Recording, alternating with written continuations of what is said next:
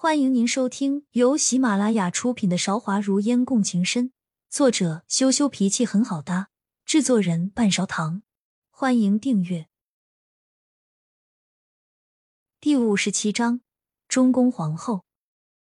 他说：“嗜血，你什么时候恢复了记忆，就可以去做你原本应该做的事情了。”皇宫的行刺，看到皇帝的脸，嗜血恢复了一部分的记忆。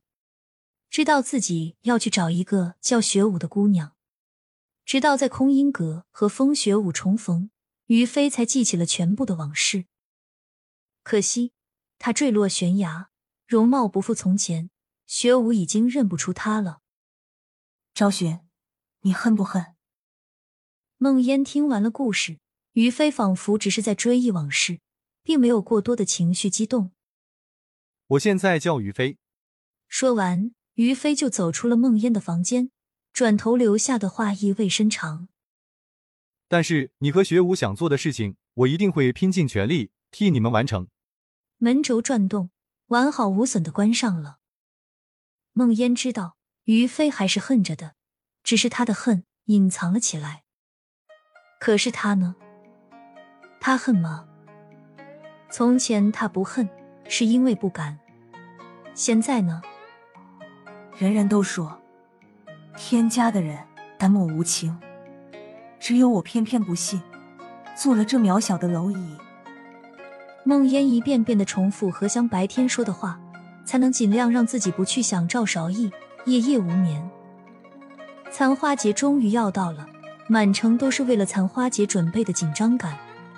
以梦烟原本的地位，也没什么好准备的，才准备的丰盛一点。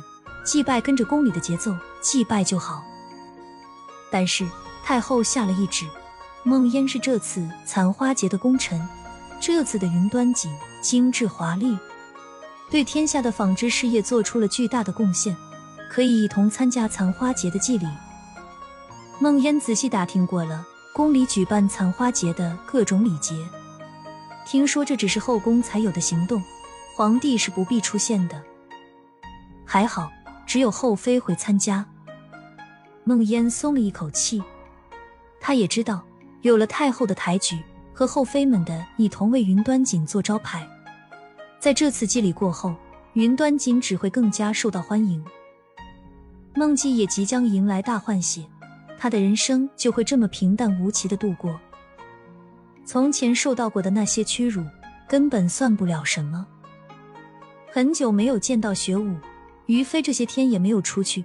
梦烟早早进了宫，路过长门的时候，好像看到了学武当年用于飞的手擦着脸上的眼泪的情形。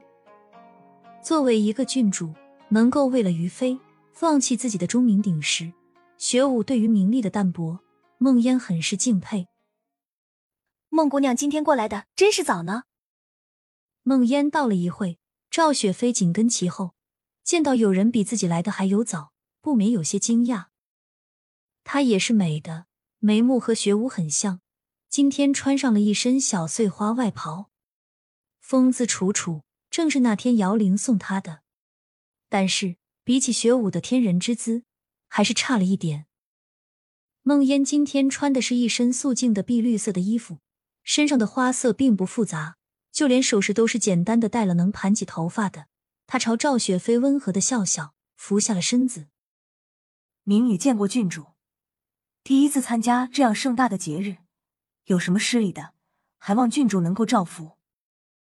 孟姑娘，快起来，雪妃可承受不起你这样的大礼。按理来说，你是未来的皇后，应该是雪妃先向皇嫂施礼才是。雪妃拉起孟烟的身体，非常热情。什么？孟烟被那句“未来的皇后”震惊了。赵雪飞自顾自的说着。孟姑娘，你还不知道吧？皇上现在还没有宣布过这件事情呢。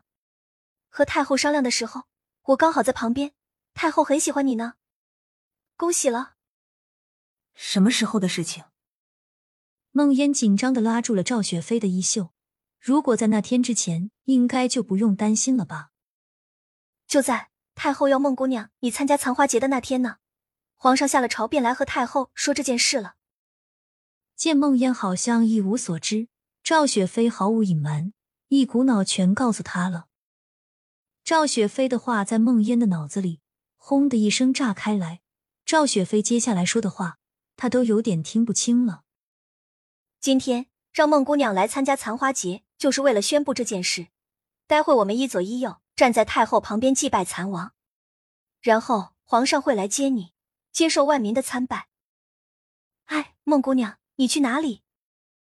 孟烟也不知道自己应该往哪里去，飞奔出长宁宫，随手抓了一个内侍，问：“皇上在哪里？”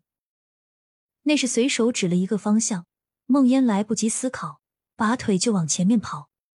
天才亮了一点点，按道理。他还没有去上朝，赶到的时候，赵少义的轿辇正好从寝宫里面出来。孟烟张开手拦在前面，旁边的侍卫不认识孟烟，见他冲撞了龙辇，想要抓他下去。这样的事情经常有。赵韶义没有掀开帘子，三个。情急之下，孟烟叫了一句：“赵韶义，慢着。”听到龙年里传来赵韶义沉稳的声音，孟烟面露喜色。有了赵韶义的阻拦，旁边的侍卫自然不敢怎么样。放他进来吧。赵少义又说。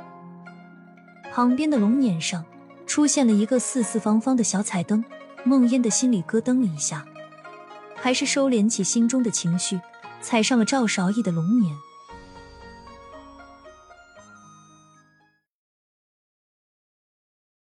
亲爱的听众朋友，本集已播讲完毕，欢迎您点赞、评论、订阅专辑，下集更精彩。